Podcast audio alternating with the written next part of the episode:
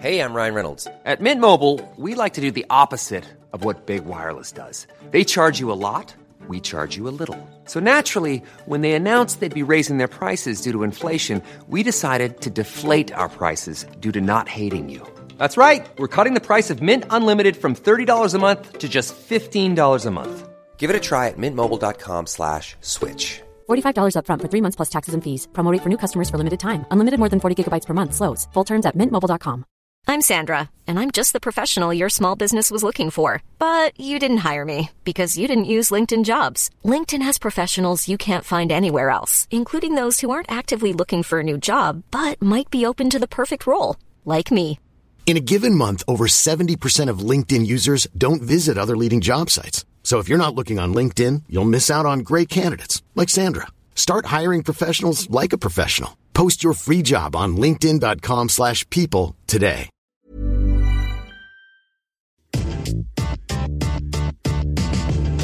Hello and welcome back to the front three. No, this isn't the velvet voice of Adam Boltwood. He's in fact over in Lisbon being a bit of a sellout. It's David O'Brien, joined by Chris Hennig and of course Nico Morales. Chaps, how's it going today? It's going well. How about, how about yourself? Yeah, decent. Missing Lawrence McKenna, obviously, as well. Um, I don't know where he's gone. He, has got lost in London somewhere, and I think he's potentially dealing with some of True Geordie's needs. But anyway, on today's show, we're going to talk the Europa League, then the Champions League, then a little bit of news, then do some previews, and then finally, your questions. So, first up, let's talk the Europa League. Anderlecht versus Manchester United. The mighty Belgiums up against the former greats of Manchester United. The game finished one goal goal apiece. I was very impressed by Paul Pogba and Michael Carrick controlling the game. Uh, Chris, what did you think of uh, those two players' performances? Yeah, I, I, th- I thought they were good. Um, I, I, think in a lot of ways I just agree with what Mourinho said at the at the uh, post match there that they didn't kill the, the game off in the way they should have. I think really it was not a, a result to to lose your head over because it's still you know a away goal, it's a draw. But I, yeah, I thought I thought their performances were solid. It's it's for me the Europa League has to be Man United's premier concern right now. There, there's there's very little I think benefit in, in trying to throw all of your effort into to getting fourth because it's not really in your hands at, at this point. Whereas the Europa League firmly is. Yeah, I kind of completely agree with that. United again missing chances, uh, chance after chance after chance this season. Gone begging. Paul Pogba had a massive opportunity at um, you know at one 0 to make it two 0 and miss that. But Paul Pogba for me had an absolute fantastic game. Had 147 touches of the ball and made you know made 127 passes, won 67 percent of his tackles, made four interceptions. He was fantastic in the centre of the park. But I think the the other big question, Nico, is is David De Gea's future again benched by Jose Mourinho? There's reports of them having a fallout off the pitch. Do you think it's time for United to cash in and David, and David De Gea, or potentially go the other way and cash in, and as well as bringing one of the Real Madrid stars to Old Trafford? Yeah, I think it wouldn't be the worst thing in the world. Um, obviously, it'd be a detriment if David De Gea left because he's a he's probably one of the definitely within the conversation of being you know a top five goalkeeper in the world. But it, it's one of those things that I think with the power and financial might of Manchester United, they would be able to to bring a solid goalkeeper back. And realistically, you know, knowing Mourinho's tactics and all that sort of thing, he, will he'll be able to cope with the, the loss of David De Gea, although it would be a big one. Um, but yeah, I think uh, if he left and he decided to leave, then it wouldn't be uh, the worst thing in the world for Manchester United. I think it's one of these things where they could remove David De Gea and they could replace him with any goalkeeper in the world. Really, I think United, the more importantly, need to get some get a better partner for it. Bailly, you know, look at the goals in central midfield, look at a destroyer in midfield. For me, goalkeepers are an interchangeable play, place in sort of the top level of Europe. I don't think they upgrade your side too much in a way. They obviously do upgrade it, but I think the percentage are a lot smaller. In other news in the Europa League, Ajax beat Schalke two goals to nil with Justin Kluivert grabbing the second uh, assist for the second goal. Sorry, uh, Chris, you watched this game, or you watched parts of this game. What do you think of this Ajax team? Apparently, there was no players over the age of 27, which is very impressive. It is, and, and the thing is, they're they're a very good team. Ajax at this stage. I don't think they're going to win the league. It's it's very close between between them and, and Feyenoord.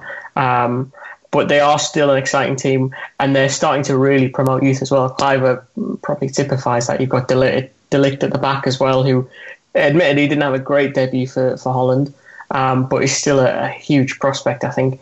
And they're, they're starting to get some decent talent from abroad in as well. David Neres, the Brazilian, has, has come in and looks a, uh, a very exciting young winger.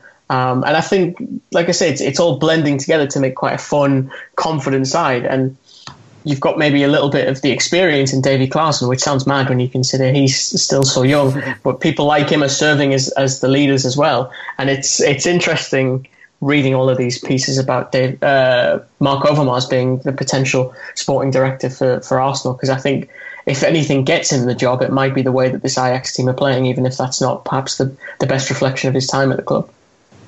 Yeah, it is an interesting moment for Ajax, going back to what they do well, and that is obviously youth development. At the time that they won the Champions League uh, in 1995, it was a complete, like, sort of, you know, youthful side. Obviously, without Kasper Dolberg, who uh, didn't make the starting starting lineup. I think he's injured at the moment.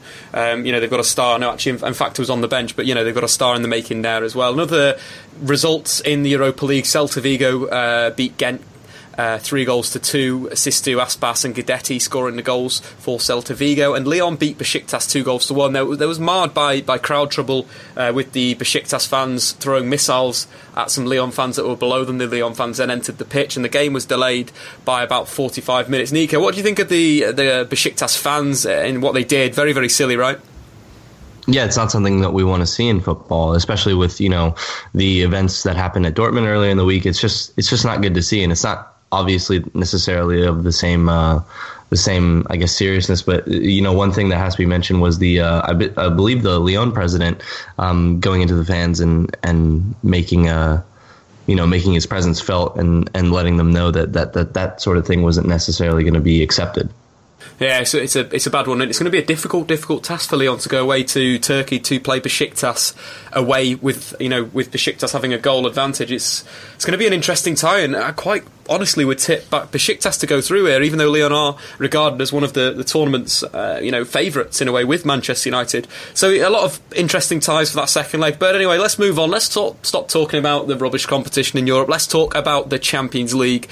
And there's nowhere else to start other than, of course, the uh, Dortmund Monaco game, the game that was uh, pushed back to the next day following a what's been reported as a terrorist incident, an incident where four packages exploded near the Borussia Dortmund team bus in terrible situation. That's apparently there were nail bombs as well. Uh, you know, not good circumstances there. Chris, how did you how did you find the news? Did, do you find through the usual sources through t- Twitter, and what do you sort of feel about this situation? Yeah, it, it flashed up on my phone. Um, as for the, the situation, I think look, it's it's a massive shame. It's also, I would say, uncontrollable in a lot of ways because you look at a lot of these situations where team buses come into hotels, stadiums, whatever.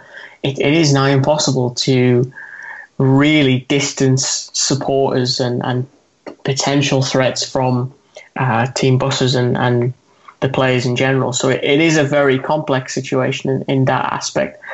I think it's very unfortunate what happened. I question if it was the right decision to, to let the, the Dortmund players play 24 hours later. I appreciate that some people will say the teams agree to that. I think there are instances where a governing body or, or whoever has the, the highest power in terms of say has to maybe step in and say actually we think it's it's better maybe to delay this for a week or delay this for um, even just 48 hours just to give people a little bit of time to uh, ingest and, and, process what happened because again it's it is a, a, near death experience for a, a, lot of these players. That's what you have to to remember at the heart of it. And again you, you look at the way that some of the players spent time after the incidents with their families and and that kind of thing. I just don't know if you're in the, the correct frame of mind to then play a, a high level high intensity football game the next day knowing that uh, theoretically you could have have lost your life just 24 hours prior in that same location. Yeah, I think it's uh, it's one definitely. I agree that the, the body of the football, you know, UEFA needs to be stepping in and making decisions on these types of things and kind of ruling that these players can't be exposed to a game of football that means a lot to them. You know, the, the Thomas Tuchel quotes after the game were sort of scathing. The interview he gave sort of pointed out, attacked somebody within Borussia Dortmund and said they made the decision. The players didn't want to play. The manager didn't feel fit. You know, he didn't feel fit to, to field these players on the pitch. So it's one of these things where, again, life is more important than football in a way. Football's a game that we love uh, and is very important, but it kind of reflects what Nuri Sahin was saying in his interview that there's more important things than football and family is obviously a massive thing there. And obviously, the, this experience was, was pretty terrible. Anyway, let's stop talking about the sad things. Let's move on to the more happy things, and that was the game. What an absolute treat! Three goals to two to Monaco, the away team um, dominating in spells, especially in that first half. It was classic Monaco for me. Um, you know, getting forward with their wing backs, the uh, two wide players coming inside and create, and of course Kylian Mbappe. Nico, is Kylian Mbappe the best teenager in world football? Mm, quite possibly, but we saw a number of gifted individuals out there on that pitch um, that night in Christian Pulisic and Ousmane Dembele and a, and a few other youngsters. Um, I think Dortmund, though, you know they were relatively disjointed and and put to uh, not necessarily as effective as they would want to be in the first half. But it only speaks to Tuchel's credit and his uh, tactical analysis to how he changed the formation in the second half and really made Dortmund that much more effective. Obviously, they didn't get to win the game, but if you look at the three goals that Monaco scored, not to say that they weren't dangerous because I think they had a much better first half than they did a second half. But if you look at the three goals, you know, an offside one, um, a terrible, terrible, terrible header by. Uh, um, someone whose name escapes me right now, and then the third goal being a, a terrible mistake by, uh, I believe it was Piszczek. Um, you know, Dortmund have every right to get back into this tie, and it's certainly not over. And you know, just to speak to what you guys were saying before, nobody would even imagine the way that those Borussia Dortmund players played this game that something as significant had happened to them, you know, a little less than 24 hours before. And I just think, you know, the decision for the game to be played so soon after something like that happened is is not the correct one. Yeah, it's a, it's, a, it's a, some solid points there. Obviously, the Sven Bender uh, own goal was the one that started.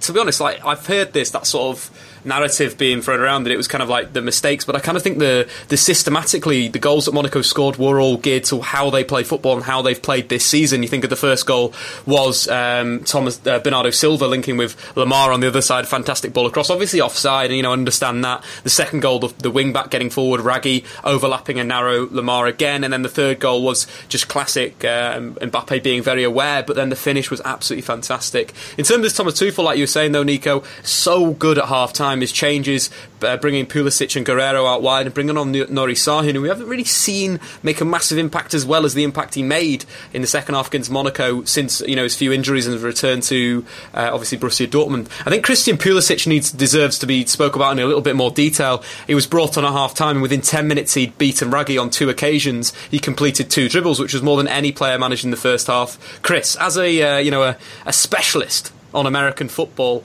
uh, American soccer, should I say, is Pulisic really up there with some of the top young players in world football? Yeah, definitely. And I, I think sometimes the questioning over him centres on the fact that he's American. There's, in my opinion, still uh, at least an air of prejudice when it comes to, to American players and what their potential ceiling is. But you look at just the numbers difference between him being off the field in that game and then coming on, and there's a significant improvement for, for Borussia Dortmund.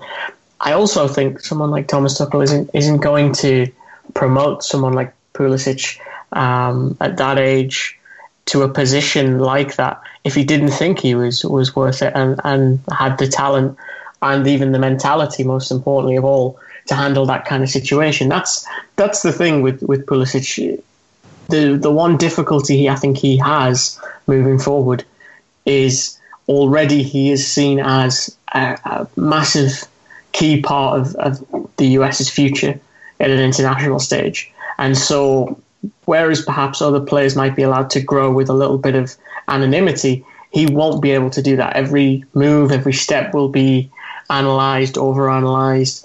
And, and his games, I think, for Dortmund, assuming that's where he ends up staying for the next three, four years, will, I would say, increase in terms of broadcast uh, frequency on, on US television. So it's it's a difficult position for him. But honestly, the, the more I see of him, the more I think he's the, the right character to shoulder that responsibility, whereas perhaps others have, have maybe lacked the mentality for that. No, I couldn't agree more. I think Pulisic is as regarded as you know he is regarded as one of the best young players in world football. What he did as well in the system, Thomas Tuchel in fact put him out um, to sort of the wing back position in Tuchel's system, the four, uh, the three four two one system. He was playing out wide and he was so good at both attacking and then getting back and defending. And it's credit to him, he can play a number of attacking positions. He looks a lot. Ger- he's got like a lot of German traits. Um, obviously, coming through the the Borussia Dortmund academy, it kind of feels like he's slightly like a German-esque player. But obviously, the game finished uh, three goals to two. Monaco with a big advantage, and I fully expect Monaco to go through. Kylian Mbappe scoring his 21st goal of the season, which is incredible for an 18-year-old. But in the knockout stages as well, his stats are unbelievable. He's converted 50% of his chances, 11 dribbles from five shots on target. He scored four goals, and that is more than any other player in the competition for an 18-year-old. Incredible. A, a player that's plays central, that is kind of a wide forward. He's a sort of hybrid player. He's a sort of new talented player. But anyway, moving on, let's talk about some other games. Let's move to the other game on Tuesday. Well, the game on Tuesday Barcelona versus, of course, the mighty Juve at in Turin. Uh, let's go to Nico. Nico, what what's, your, what's your feelings on this game? An absolute corker, right? Yeah, it was a great one. I think um, a lot of people are sort of underestimating Allegri's Juventus in the sense that you know they didn't expect them to do this well against this talented of a Barcelona team, and sort of the tactics that they employed in their high press and the organization of that press. I mean, it was fearless, but it's not necessarily something that we've seen that's new. It's it's this this Juventus system, as you and I have spoken uh, to before, and perhaps you know Lawrence and I have had conversations about since he's spent some time in Italy recently. You know, Allegri is hailed as a as an excellent coach over there in uh, in in Italy because of his ability to create such a fluid system with such professionals that maybe other coaches wouldn't be able to get like the defensive work out of them. So it's it's one of those things where people are claiming, you know, you know, Juventus were able to to play on the counter and make uh, such you know su- such a good game out of essentially a game that they didn't necessarily control. But we've seen this before from Juventus. We've seen it against the likes of Napoli, who attack them for 90 minutes, but Juventus have absolutely no problem doing that, and they were excellent in the way that they pressed and they were defensively solid. So it only speaks to how good a manager Allegri is, and, and hopefully he'll he'll be rewarded for his uh, for his managerial nous, I guess. Yeah, I think it's a big thing. They're so flexible in their styles. You know, we saw in the first what ten minutes they grabbed the goal. They, they started so high, they pressed Barcelona out the back, but that was something they consistently did. They were also press, pressing them in that sort of second phase when the ball was in central midfield. They got the goal and they sat back. It's just one of these things that this Juventus team is so good at doing, and Allegri moving the tactics on from a 4-2-3-1 to a 4-5-1, and then he ended up playing a 5-4-1. You know, five at the back. Chris, do you think this Juventus team are the dark horses, like a certain someone said at the start of the season?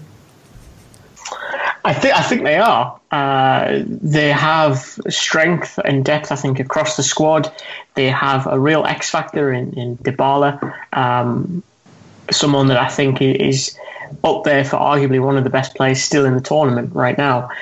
I also think what they did really well, and this could go for, for many an Italian team in European competition, their positioning and spatial awareness without the ball, I think, was second to none. Um, and and for me, there is an air. It's so difficult because you, on the one hand, I, I do want to commend Juventus for their defensive work and, and how they set themselves up, but also I think uh, Barcelona failed to learn a lesson from their knockout game against Mourinho all those years ago, the year that, that Inter Milan won it, because again they, they, they essentially locked up Juventus. They they they were quite content to not have the ball, to give it to their opposition, and then spring quickly and use that X factor that Dybala has to to infiltrate the back line. And you you just look at even Dani Alves, who, uh, like I said at, at the time, had a point to prove clearly. I thought he marshalled Neymar very well. I thought Neymar coming deep didn't help that massively for, for Barcelona in, in an attacking sense. And and really, you know, but for that sensational ball that Messi played through to, to Iniesta, I didn't think there was many clear cut chances for Barcelona, and and that's a, a very strong statement to make for a team that is that good in the final third.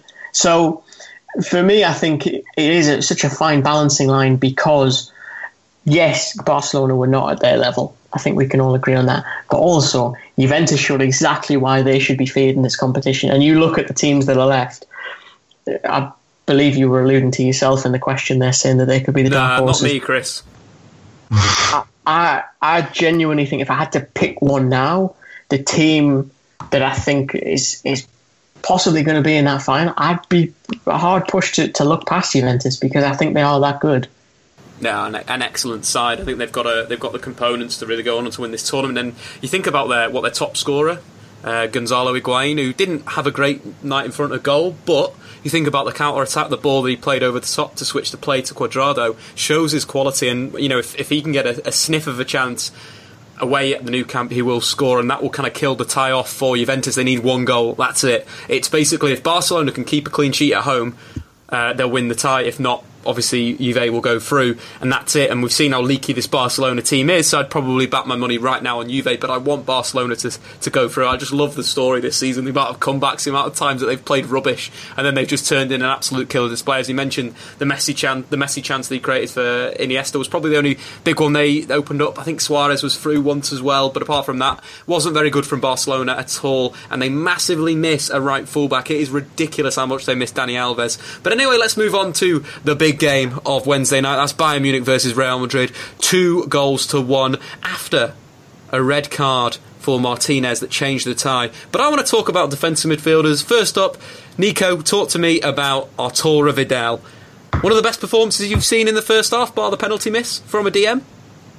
Yeah, he's he's someone that's you know only elevated his game since leaving you know the the mighty Juventus and going to Bayern, and I think that speaks to his ability. Um, he covers uh, relatively I wouldn't call it loose midfield, but playing next to Xabi Alonso at this stage in his career can't be an, necessarily an easy thing. But he he certainly makes up for that, and I think um, his all all of his abilities, not only to tackle, probably consistently put in some yellow card challenge, like five or six yellow card challenges a game, and get away with them is something that I'll never really understand how he does. Um, but you know, he's an excellent player, and I think. Uh, you know this this is one of his marquee performances that really shows his ability to. One thing that, that struck me at his time at Juventus that I think he's only um, he's only improved upon is that if he couldn't get into the game offensively, which I think he was deployed in a little bit more of an offensive role when he was uh, at Juventus, was that he would make sure that nobody got past him in the midfield, and that's something that he's only continued to to improve upon uh, under under his time at, at Bayern Munich and, and especially under Ancelotti. So it, it speaks to his ability as a player the thing that I found fascinating as well that he obviously scored the goal. He had another header that just went over the bar. But in terms of tackles, he won more tackles than any other player on the pitch. Was absolutely everyone was winning the ball wherever he wanted to. But more importantly, he was dropping between the two Bayern Munich centre backs and initiating the attacks. He was the guy doing that. He was doing everything. In a game of technically, you know, gifted players, Modric, Kroos, um, Thiago, Xabi Alonso, it was Vidal that was controlling the game with the ball at his feet, and it was an incredible display in that first half. But the penalty killed him. The penalty shot his confidence, and unfortunately, that's where the main man, Casemiro, decided to take control of the game. Chris, Casemiro, talk to me. I like him. Um, I also thought Asensio was, was pretty decent as well. I like him as as a, an attack midfielder, especially given his age. Um, but no, I think I think Casemiro's a, a funny one because again, you, you look at Real Madrid's timeline, possibly just for the, the period that we've been alive. Defensive midfielders, for the most part, have, have usually been underappreciated. Um, but then you could could even argue that, that that's a misnomer. The idea of who is underrated, and, and that being a little bit of a uh, an oxymoron question. I, th- I, think what he does, he does very well. Um, and I'm not sure if there's anyone else in that squad that could do it. That's the that's the thing. That's where you become a, a key asset at any big club is when you do things that those around you can't. And that's not always splitting a defence or whatever. It's even being able to um, sweep up and, and be the, the oil for the engine, I think was the, the phrase used for Makelele all those years ago. Which is not to say that I think he's identical. I think there are actually differences between the pair. Um, but I still think he serves an important role in terms of just holding things together. That's that's what I think Casemiro does well. He holds the rest of the team together and gives them a, a structure that might be missing if it was perhaps a, a more attack-minded midfielder in there. Chris, he doesn't know. Just to just to add on to what, Chris said about Casemiro, there, I completely agree. And also, you know, I think he's one of those players that we've seen the evolution of defensive midfielders in the past couple of years, and at times, you know, people can readily identify what the best or most influential midfielders on the ball are at Real Madrid in their normal lineup. You know, it's Luka Modric, it's Toni Kroos, but also Casemiro. When those players are perhaps man marked out of the game in certain instances in their build up play and stuff like that, the ball does come come to Casemiro, and he does an exceptional job job at moving the ball forward, making those line breaking passes. And we've seen his offensive output you know, increase significantly because teams try to adjust and try to shut off the likes of Toni Kroos and Luka Modric, and Casemiro steps up and, and plays that role exceptionally well. It's just so important to the side. Just to add on both of your excellent points, I think you, you look at the, the, the goal, the first goal Real scored. Who played the ball from central midfield out wide to Carvajal in an advanced position in between the left winger and the left back? It was, of course, Casemiro. And you think about his goal against Napoli, he's starting to add real quality to his game. But I just, I just think he's just my, he's my favourite defensive midfielder right now in world football. He's so aggressive. What I loved as well is how he shuttled over to that right to the, the their Real Madrid left hand side, Bayern Munich's right hand side to deal with the threat of Arjen Robben cutting in. In terms of tackles, he won seventy five percent of his four tackles against Arjen Robben, and just basically helped out Ramos. As you, as we do know, Real attack with their fullbacks. Carvajal and Marcelo usually get caught up the pitch. Therefore, the defenders usually Ramos have to shuttle out and, and defend these against these wide players. But Casemiro was doubling up, helping him out. It wasn't um, Ronaldo who was helping out his uh, his you know defensive player. It was Casemiro going over there and so crucial in the Real Madrid victory. Dave, you're, you're, telling me you're telling me that your favorite defensive midfielder isn't Marouane Fellaini? I mean, it has to be. So Marouane Fellaini stats this season, just to throw Fellaini stats out there. With Marouane Fellaini, Manchester United have won 50% of their games in the Premier League. Without Marouane Fellaini, they've won 50% of their games. So, in fact, Fellaini is now null, void. Uh, not my defen- favourite defensive midfielder, nor was he ever my favourite defensive midfielder in world football. Casemiro would kill him in a tackle. But let's move on to more killing in tackles. Let's talk about Atletico versus Leicester. 4 4 2 versus 4 4 2. Chris, was it as fun as that in the game? Uh, it wasn't as even. um, That's a no. Um, they negated each other. I, I, honestly, I thought Leicester were outplayed for a, a, good number. I thought the fact that Danny Simpson was up against Antoine Griezmann was pretty hilarious, just as a, a comparison. Um, I, I think Leicester did phenomenally well to get as far as they have. I personally, as it stands right now, can't see them getting getting one over on Atletico in the, the second round, uh, the second leg, excuse me, because because I think there's just too much quality there. Um, you look at the players that Atletico have got, the experience, all all those different factors. I just don't see Leicester being able to match that because a lot of their success, in my opinion, is based on we are better than the sum of our parts. And I think what Atletico did very well was they isolated the parts and then took advantage of the fact that they had better quality. Um, and you then look at a home leg for Leicester where they're going to have to theoretically take the game or at least show some kind of impetus to attack because they're down a goal. That I think will expose them again.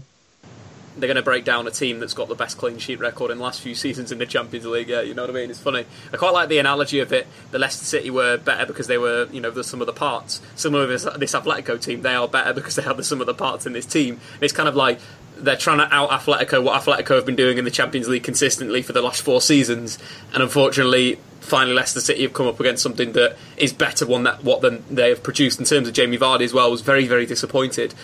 Disappointing in the game. Sorry, he only uh, he failed to complete a single pass in the game, and only, only attempted two. Absolutely rubbish. So so nullified by Atletico. In terms of the next leg, though, Nico, who do you expect to go through? Simple, right?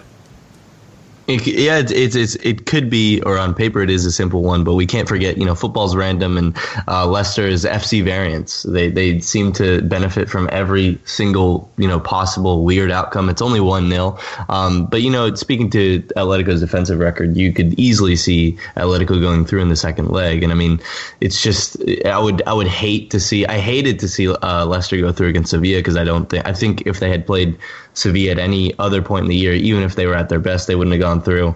Um, and it's it's one of those things where I just I don't think Leicester deserved to to be this far in the in the Champions League anymore.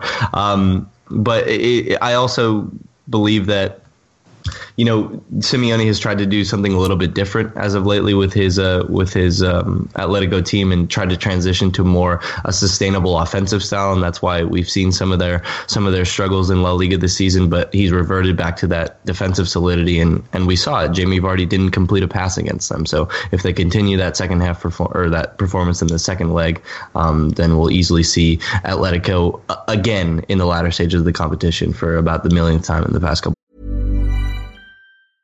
Hey, it's Paige DeSorbo from Giggly Squad. High quality fashion without the price tag. Say hello to Quince. I'm snagging high-end essentials like cozy cashmere sweaters, sleek leather jackets, fine jewelry, and so much more. With Quince being 50 to 80% less than similar brands. And they partner with factories that prioritize safe, ethical, and responsible manufacturing. I love that. Luxury quality within reach. Go to quince.com slash style to get free shipping and 365 day returns on your next order. Quince.com slash style. Everyone knows therapy is great for solving problems, but getting therapy has its own problems too, like finding the right therapist, fitting into their schedule, and of course, the cost. Well, BetterHelp can solve those problems. It's totally online and built around your schedule. It's surprisingly affordable too. Connect with a credentialed therapist by phone, video, or online chat, all from the comfort of your home. Visit betterhelp.com to learn more and save 10% on your first month. That's BetterHelp H E L P. seasons. That transitions nicely on to the news, where eight Leicester City supporters have been detained in Madrid following the incidents uh, in the Plaza de Mayor. If you've been to Madrid, it's a lovely part of the city. Was ruined by Leicester City fans, and they've been jailed for four months, which is. You know, fair enough in my personal opinion. Being a stupid football fan is one of the stupidest things you could do in the world. Four years ago today, Ryan Giggs scored that goal against Arsenal, took his shirt off and wheeled it round his head, leading United to the first treble ever. Let's just touch on this next little bit. So, Billericay Town, um, they won a trophy last week, and they've got some uh, ex Premier League players. I think Jamie O'Hara, might, Jamie O'Hara, sorry, might play there. Um, but there was, uh, have you seen the ridiculous pre-match song that they put together, you two lads? I have not. I'd, I'd seen the video reference, I hadn't clicked on it. Well, shall we do it for the first time ever then, right now, together? Go on then.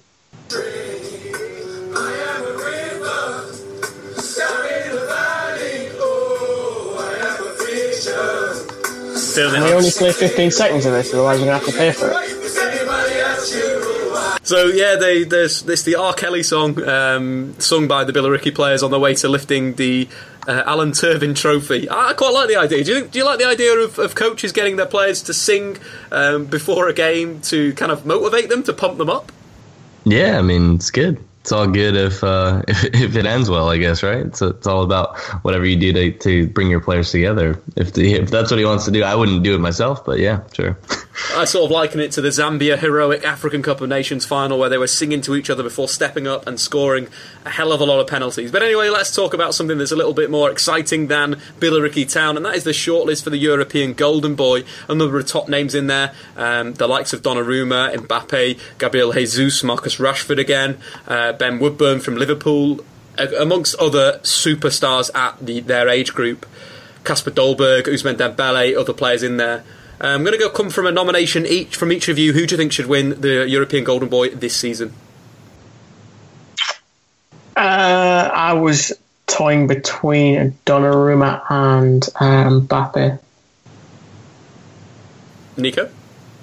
I'm gonna go with Mbappe can't really be overlooked because it's not just when you look at Golden Boys, it's not just talent. I mean, Raheem Sterling, I think, won it a few seasons ago when he was at Liverpool, and like he didn't have that much, you know, palpable representation behind what he was doing, but the talent was there, and Mbappe has both. You know, he has the clear and obvious talent, but he also has the actual goals. I mean, he, the the number of goals he's scoring right now is absolutely insane for for his age. Even if you know tactically the system does pander towards his best qualities, I think it has to be him. Yeah, I kind of agree. I think Mbappe is number one for me. In other awards, the PFA uh, Player of the Year and Young Player of the Year awards were announced uh, with Harry Kane, Lukaku. Uh, Zlatan Ibrahimovic, Alexis Sanchez, Eden Hazard, and N'Golo Kante for the main award, and for the young player, of course, Kane and Lukaku nominated for that as well, alongside Michael Keane, Leroy Sane, Jordan Pickford, and of course the main man, the 2016 winner, Dele Alli. Let's talk about the, the player first. Uh, which one of those names, Chris, for you stands out as the best player in the Premier League this season? Uh, I think Dele Alli, personally. So a player that wasn't nom- nominated for the Player of the Year, you give it to Dele Alli ahead of Eden Hazard and N'Golo Kante. Um, the thing is, I only say that, and I'm being facetious partly because I can't really pick between Hazard and Kante because they've both had similar influence. Um, there are then separate arguments for why both should win. So Kante has done exceptionally well to adapt to a new surrounding and and has been a key figure for Chelsea. You would also say that Hazard, by contrast, has very much righted the ship of his career and gone from having, I think, what was his worst season um, as a player to now one of his best, if not his best. So I'm loath to give it to someone who, based on goals and assists. Um, the thing is, when I look at those key games, Hazard probably, I think, just shades it. I kind of agree with that. Eden Hazard for me. Nico, are you going to confirm or deny the Eden Hazard PFA Front Three Player of the Year award right now? I, I just don't understand how David Luiz isn't on the shortlist for PFA Player of the Year. I mean, it's obvious that besides the likes of N'Golo Kante, it's a who scores the most goals in this sort of thing. And and though I think N'Golo Kante, you know, Chris spoke to how well he's done in, in a different environment and how how influential and how critical he's been to Chelsea's season. David Luiz has to be right up there with that because he's the heart and soul of that defensive system, which is pretty much the mo of that team, and he he does so much for them both from a defensive standpoint and offensive standpoint. And I think if we look at a player of the year, it's a complete player. And though Kante has influenced the offensive system and he allows them to break very well, and he you know makes some great passes and has excellent defensive work that doesn't even need to be covered. You know, David Luiz missing out on that is just sort of speaks to how we we look at award systems and how they're almost never given to defenders. Yeah, I kind of I, I can can and I can't agree with you. I, I, agree David Luiz has been in there, but then similarly to that, you look at Cesar Azpilicueta and you could argue that he's had a better defensive uh, campaign than David Luiz has. David Luiz is getting the plaudits because he's this fancy ball playing centre uh, centre back that does bring the ball out of the back. What you're missing is Cesar Azpilicueta's um, ability to keep the moves going on. He's completed more passes than any other uh, defender in the Premier League. He's also made the most tackles of any centre back. So it's one of these things where but, but, so, is so, not getting any of the, the credit that David Luiz is getting all of it. Is that a good right. analysis? Bad analysis? You, you tell me, Nico. I think I think there's truth to what you're saying there, but also you have to look at the difficulty. So you know, just mentioning like pass completion stats, like that's not a context. That that we're not giving any context. I could throw in there that he's completed more. He definitely would have been completed the most as a centre back forward passes in the Premier League as well. So he's hitting them into the right areas, which would be more than okay. what David Luiz has managed and so forth. And I'm not saying I'm not. Chances, uh, I'm not saying he, he hasn't. I'm not saying he hasn't done very well. I think he has, but I think as also someone that organizes that system and that's central to it, David Luiz is on all three fronts there, defensively, offensively, and you know just as, as, as sort of the heart and soul of that team. I think he's in there as well. Fair play. Well, we'll have to give a third of the TF3 uh, Player of the Year award to David Luiz, a third of it to Eden Hazard, and a third of it to N'Golo Kante. Does that sound alright? If I'm going with people on the list, then I would say um, Oh no. Sanchez. Nah, too late. We've given it to David Luiz. It's at his house. We've delivered it. The Ferrero Rochers are there. so uh, let's move on to the young players. Uh, I think this is just going to be a clean sweep, and Dele Alli will get the full TF3 trophy. I'm going to go Dele Alli. Chris, are you going Dele Alli? I am indeed. Nico? Yep. You're not going to say Jordan good. Pickford, are you? No, I don't. I don't. I think he's good goalkeeper, but like he also he's put in a position to shine there because that Sunderland team is awful. Chris, um, what about good old Lukaku though? Top scorer in the Premier League. Yeah. Is he on the young player? Sorry. Yeah, young he, player list. He is. Yeah, I mean it's a, it's a funny one. Like you can theoretically win it a few years in a row as long as you qualify from the the age um, range. You could even argue that the category or the fact that it's up until you're 23 is a little bit long. Um, it's absolute rubbish in my opinion. yeah, you've got like should be like under 21 or under 20 or something like that. But anyway, that's a, a digression for another time. I think honestly, you look at that entire group. There's there's decent cases for all of them. That's the thing. I personally, I know it's it's um, not the greatest for discussion. I, I don't really give much stock to these awards. Oh, Chris, we just spoke about 10 minutes about it, and you think the listeners should go back and unlisten to all the things that we said about the awards? the TF3 trophies are going to stay at my house, rotting in my you cupboard. Can't, you can't, you can't unlisten to the podcast. That's a great thing. Once it's in your ears, it's in your ears. Nico, it depends how many beers you have that evening. I can tell you, you can unlisten to things. Just trust me about that. anyway, yeah. that's that for the news. Uh, let's move on to the Premier League previews. So, first up, we're going to talk about Manchester United Chelsea.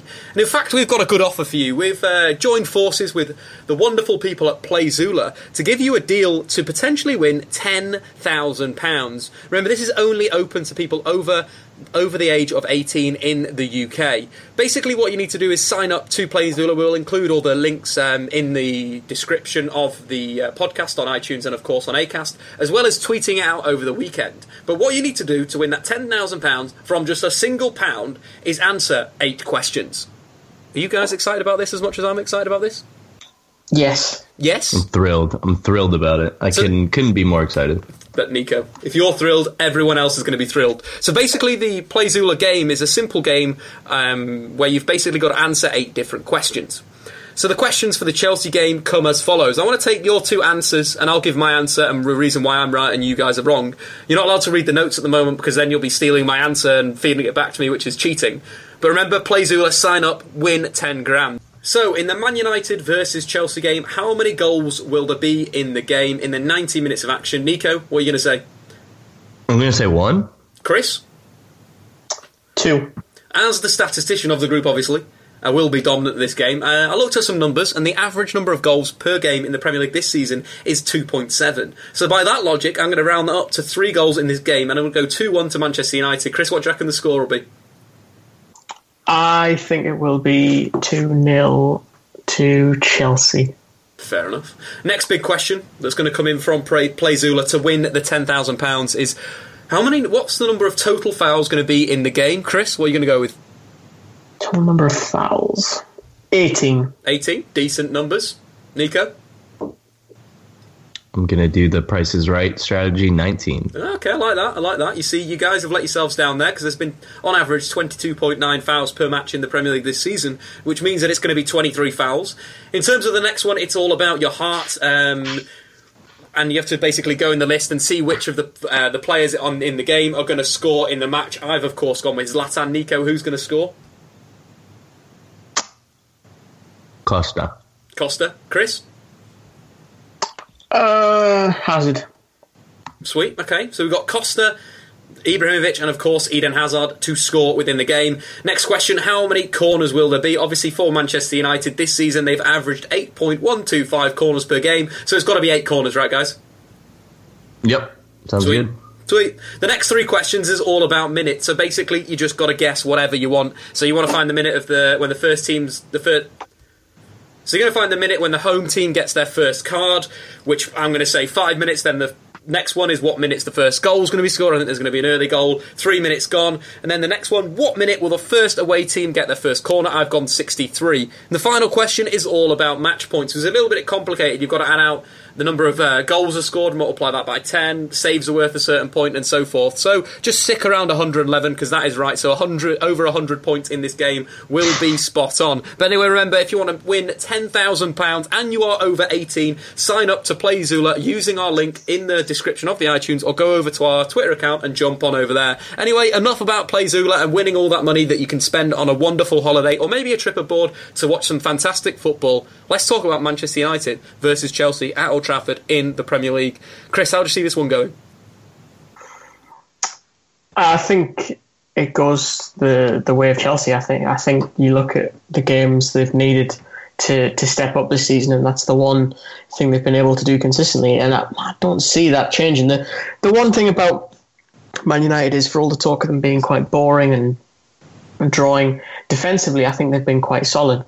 So that's the the interesting thing to me is is how Conte engineers something to to break Manchester United down. Saying that though, I, I don't think it's impossible. I saw potential um, weaknesses against Sunderland last week, not ones that Sunderland could exploit, admittedly. But I think the fact that this is at Old Trafford, it, it helps massively because, from a, a Chelsea perspective at least, because you you have to think that the onus is going to be on Mourinho to take the game to to lead the attack, and, and it will facilitate Chelsea being the the counter puncher all that more. I think it's yeah, it's gonna. I kind of agree with a number of those points, the counter puncher and, and so forth. That it's going to be an interesting one. United's inconsistencies may cost them again. Nico, do you think United have got enough to break down this Chelsea formation that will be a five-four-one on the pitch? No. Um, they're gonna uh, Mourinho, as as you've spoken uh, about recently, has shifted to a formation or has tried to shift to a formation that probably matches up better against the likes of sort of the better teams in the Premier League this season. So the likes of a formation that Manchester City has played and Tottenham and especially Chelsea. Um, but you know this this Chelsea team is excellent. They're excellent defensively and they're excellent going forward. So, like I said, I think there'll only be one goal in the game. I'm not sure when it'll come, but I think Chelsea have enough to break down uh, this Manchester United team, regardless of how you know well they do defensively, and and just from then on, I think Chelsea, whenever they do score their goal, because I think they will be the first ones to score, uh, can shut up shop and uh, and keep this relatively impotent Manchester United attack out. So I, I back Chelsea completely in this match. You see, I'm upset that you guys are going against the mighty Manchester United. I'm going to go a United 3 0 win. Zlatan Ibrahimovic. 3 0. Adam Boltwood needs to bleach blonde his hair instantly. I think this is because United will nick the early goal. They will set up in the formation that I want them to set up in a 3 4 3, and they'll defend and counter attack and they'll destroy Chelsea. But that's only what the fan says inside of me. The realist guy says it's going to be a simple what nil nil draw or a 1 1 draw at home. Moving on to other games, Tottenham play against Bournemouth at home. Uh, Chris, Christian Eriksen, Dele Alli, in form, Son's in form. Is this going to be another easy win for Tottenham Hotspur? Yeah, I think so. Um, I, I do like the, the progress that Eriksen's made this season. Admittedly, his, his numbers, it's it's this interesting debate that I actually had about Paul Pogba and, and the idea that chances created highlights what he's doing more than, than assists because assists doesn't necessarily factor in um, teammates finishing. And I think Eriksen was in a, a, similar boat a couple of seasons ago where he was creating a lot and he was doing a lot, but there maybe wasn't the, the quality of finishing there that there needed to be. Um, so I think uh, again, you, you look at that Spurs side as well. It's got Dele Alli. Unfortunately, Harry Winks is out. I was hoping to, to see a little bit more of him um, towards the back end of the season because I do quite like him as a prospect. But I think Spurs have just got too much. And and the thing is, you know, they they're gunning for a lot at the minute. There's a lot of people talking about the the gap with Arsenal and finishing above them. I think Pochettino nailed it when he said, you know, we're, we're kind of going after Chelsea. Really, we're looking at bigger things. I think actually games like this one against Bournemouth and comments like that are the best way to move Spurs away from being Arsenal's sort of smaller brother or, or little sibling, if you will, and, and help them establish themselves as a bigger club. Now, that also needs to follow, as I said, with the result against Bournemouth, because it's exactly the kind of game where you would look at it in seasons gone by and say that's where Spurs slip up. It's it's a game that, with all the greatest of respects to, to Bournemouth, Tottenham should be winning. And yet, it's one of those ones where you could very easily see flash upon the video printer 1 0 Bournemouth at 4B 79 minutes or something ridiculous like that. Talking about big brothers, let's talk about Bournemouth's big brother, and that's Southampton. Manchester City uh, taking a trip to the south coast to play sort of resurgent Southampton. Nico, do you think Pep Guardiola's got enough to, to take about Puel's men? Yeah, I think um, Manchester City definitely have the ability to take uh, to take all three points against Southampton. But you know, it has to be said that that Claude Puel is a very flexible manager, and I've seen him play a number of different systems with uh, different squads uh, at Southampton this season, and you know, credit to him, he's done very well. So if Southampton set up in their sort of 451, 442 esque system that uses uh, Dusan Tadic as sort of like a wide midfielder and Nathan Redmond as the opposite wide midfielder. I mean, we could see Manchester City nullified and possibly dropping points here. You know, we can't underestimate the likes of Southampton, but realistically, this is a game that Manchester City and their front five or their front four should be putting the points away against them. So hopefully we do, and hopefully we get the three points. Uh, I will back Manchester City, but it's certainly not going to be an easy game. If I had to go for a uh, score prediction, I think it'd be like 2 1. Ooh, 2 1 2 Manchester City. Well, yeah. let's finish off with the last two games. First up, West Brom versus Liverpool in the Premier League. Chris, has Jurgen Klopp got enough to defeat Tony Pulis? For me, absolutely not. Liverpool are going to concede from a corner and a set piece, and West Brom are going to win 2 0.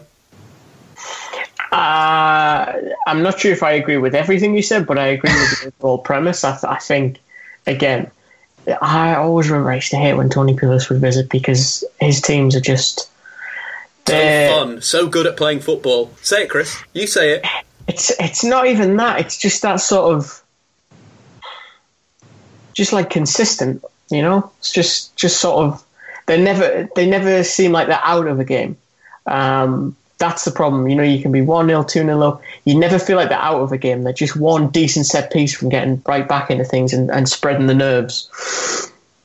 I, th- I, think, look, the, the problem I've got with Klopp at the minute is I, I like a lot of what he brings. I don't appreciate his lack of flexibility. Um, I think tactically, I don't know if he's even at the right age for it. I just think he needs to develop something a little bit different.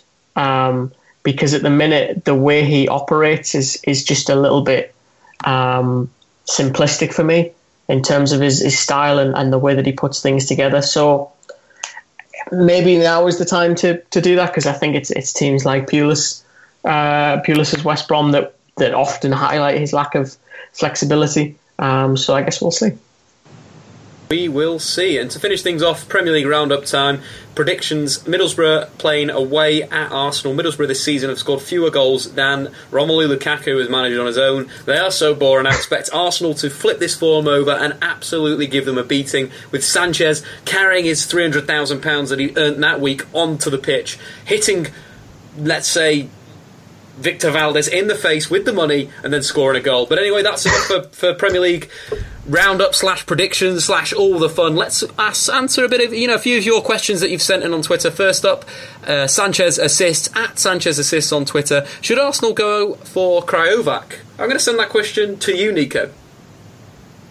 Um, it depends, really. I, I, as you've spoken about many times, you know, he was probably one of the best defensive midfielders in Europe under Unai Emery at Sevilla, but we haven't seen any of that this season. And you have to sort of wonder why. Is there an injury problem? Is there an attitude problem? Is there some sort of other issue that's keeping him off the field? So it, it would be very Arsenal esque, I guess, to uh, go for a player that perhaps is not the one that you should go for and isn't exactly the, the, maybe not necessarily a finished article, but isn't 100% sure, like, a, a, secure option. But I, I, actually think they have plenty of um, options at that defensive midfield department that could be utilized in a, in many better ways. I think Granit Xhaka is a very good player. It's just he's going uh, through a bit of a rough patch of form here, and um, so no, I would say no. I think they need to focus their, you know, transfer recruitment on other parts of the team, and Arsene Wenger perhaps needs to overhaul the team a bit and how he uses uh, certain members of that squad. I think Krychowiak would, if you get the Krychowiak that was uh, victorious in the Europa League against Liverpool, um, you getting an absolute star in there. You know, all, every single Premier League side in the top six, could, you know, could use with a Polish guy, but obviously out of form this season. I think it'd be a gamble. I think United, Arsenal, Liverpool should all look at him and, and look to bring him in. Question for you, Chris, from the Pack Mouse on Twitter: Would Ederson be a good from Benfica be a good fit for Manchester City? Uh, honestly, I've not seen enough of them to comment. I know he's a good goalkeeper. I know he's highly rated. I'm going to say no. And uh, yeah, if if hey, if Nico's seen more of him than I have, I'm happy to defer. well, it, it, it, you know the thing with about Manchester City is that like with these transfer rumors is that anyone in any anyone and anything that is good in Europe is automatically linked with Manchester City because there are a number of glaring deficiencies within that team. But that doesn't say, you know, he's just brought in Claudio Bravo, who, you know, you can have your opinions on him and whatever, but I think he will come back to form. And, you know, he's recently come out and said that he doesn't have a number one goalkeeper, and he actually has three goalkeepers in a youth keeper in Angus Gunn, I believe, and then Willy Caballero, who does better in the save department than Claudio Bravo as of recently. Um, but in terms of distribution, you know, the best the best option that we have is Claudio Bravo, and I don't think Ederson uh, is specifically, or not specifically, but exceptionally prolific in, in that department in terms of you know comparing them between the goalkeepers that we already have. So I think it's just one of those things that people are are looking to make a an article out of.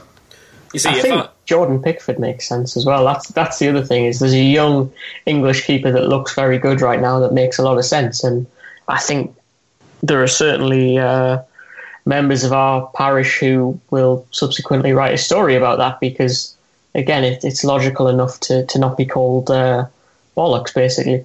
And the thing is, I know for a fact that Guardiola's watched Pickford, he likes him, and if uh, maybe for what I lack in terms of knowledge for, for Ederson can make up for it in terms of Pickford, I think he's a fantastic prospect.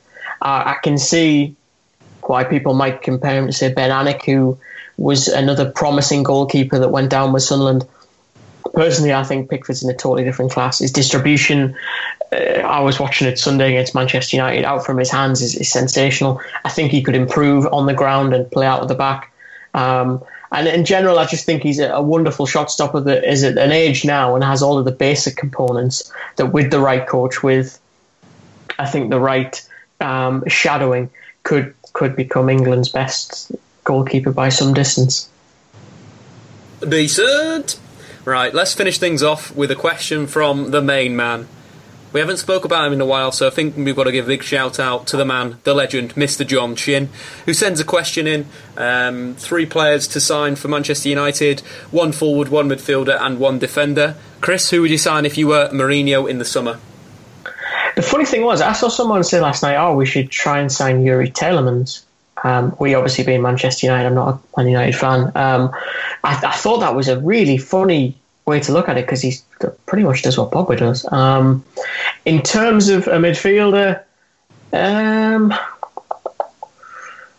it's going to make a really funny joke there. You do need a, a volante, uh, term I have recently acquired into my vocabulary. Yeah, I think that's what you need. Honestly, I think.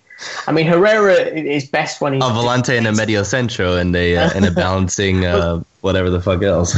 well, that's the thing. I, I, think the funny thing is Herrera does his best work when he's doing defensive stuff. Um, but also, I think someone to just mess things up. Maybe uh, Bakayoko from from Monaco. Um, because I'm trying to be a little bit realistic here, and not just say, oh sign Kante. Um, Bakayoko, in terms of a forward, I honestly think you are so set for forwards. I think the problem is Mourinho isn't the greatest at lining them up. Um, so I think that end you set. A defender, I think you need someone with a little bit of culture. Um, trying to think of a decent defender. By all means, chip in if you've got someone here. Cause, oh, it's simple. United just go in, they buy Fabinho from Monaco, they buy Bonucci from Juve, and they buy Griezmann from Atletico, and they win the Champions League. It's easy as well, that. Uh, for, uh, first of all, how much would that like cost? And like, why Have is there you ever always seen like, Ed this- Woodward's cash that he wheels around the place? But- and I was so mentioning Bonucci, Sanchez Bonucci's with a 50. with a with a Bonucci briefcase, would be right? more than fifty at this Ed Woodward point, and drives Griezmann would be like truck a of cash. hundred. A truck, Nico. You A could truck, swim in it. a Brinks, a Brinks truck of just straight Yeah, Gouda. it's what Ed does. He drives around Europe with his truck, and when he stops So- at your house, you offer him for a cup of tea. One thing I, I think we have to say about Manchester United uh, specifically is that they're the best and probably only candidate for um, Romelu Lukaku this season or this this transfer window. Because I think if you look at the rest of the options around Europe that would even be able to afford him, they already have star strikers that you know they would be hard pressed to to really not hard pressed like nobody would take them, but it would be like an interesting decision or a weird decision if they decided to get rid of a striker that's doing perfectly fine within their system. So I think in terms of teams that can actually afford Lukaku, need his services, and could you know enjoy his talents for the considerable future, as opposed to you know an Ibrahimovic that. Fair enough. He's he's done his job and he does it very well. I think um, you know criticisms that he doesn't feel, finish well enough are a bit uh, ill placed. But you know, in in looking forward and developing this United squad for the future, I think um, Lukaku's the right option, and Manchester United is really the only option for him this summer. Yeah, Would you not want Keita, Dave? Naby Keita, no, it doesn't um, fit United. Unfortunately, does he not? he does. It doesn't. He wouldn't fit United's.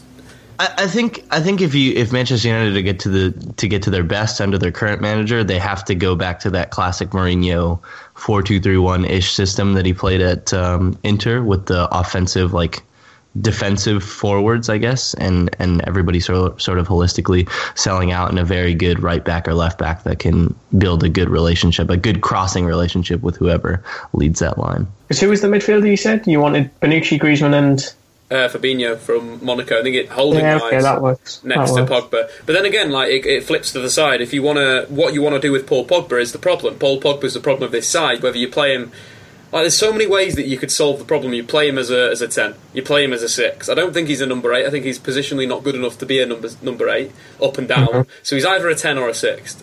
Out of that, he's a six. Then then getting someone like Fabinho doesn't quite work out because you know that's kind of what you'd want Paul Pogba to be on the ball most of the time. So Bakayoko would be a better option. It's all about what Mourinho wants to do, and he needs to make some big calls this summer. You know, he's not um, avoid of, of, criticism. He needs to decide what he's doing with Paul Pogba. That is the biggest thing. Or he plays a 3 4 3 and plays him as a forward. Why not do but that? defensively, what he did at Juve. But defensively, is he good enough to be that six that Definitely. sits in the two? I think Paul Pogba's understanding of the game and the way we can, when he's played in a defensive role, he usually does quite well. Uh, but it's mm-hmm. it's the problem that you get with uh, you know all the fan perception around our oh, Paul Pogba is best when he's going forward. Yeah, he's very good going forward, but his strengths are controlling a game of football, like the game against Anderlecht. He controls exactly, but it isn't so. So wouldn't there be be a case to say that Paul Pogba fits better in a Juventus sort of possession system that seeks to dominate a game as opposed to a Mourinho defensive system that tries to, you know, they're not always going to sit back. They need a Pogba to win the league. They need a Pogba because the majority of the opponents that they'll face in a league campaign, they need to dominate the game and they need to be sort of the the, the creators and have the onus put upon them. But is he going to develop into that player under Mourinho? I think there's a case to say no. Well, there's also a case to say yes, though, with Cesc Fabregas. Mourinho did. That's what Mourinho did when they won the league. It was Cesc Fabregas played even number ten, deep in midfield, right. similar to what Thiago. But he was, but but he was already in. He was already into the latter stages of his career at that point in time when he got to Chelsea. That that I, I think that's what you're the time. No, no, no. I think it's I think it's a fair point. I think it's one of those things where it is on Mourinho. It really is, and it will be the the making or breaking of his Manchester United career if he can get the best out of Paul Pogba, or there'll be another manager that comes in, someone like Jardim, someone like Thomas Tuchel that can take Paul Pogba to the next level. But anyway, guys, that's been that for the front three today. Make sure to check out Playzoola. Click on the link on Twitter or in the description of this podcast and give it a play and see if you can beat me because I don't think you can because I've got the stats and the power and the knowledge of football. So, see you later. Until Monday, I do believe, when we'll be recording the next podcast. Over and out. Goodbye.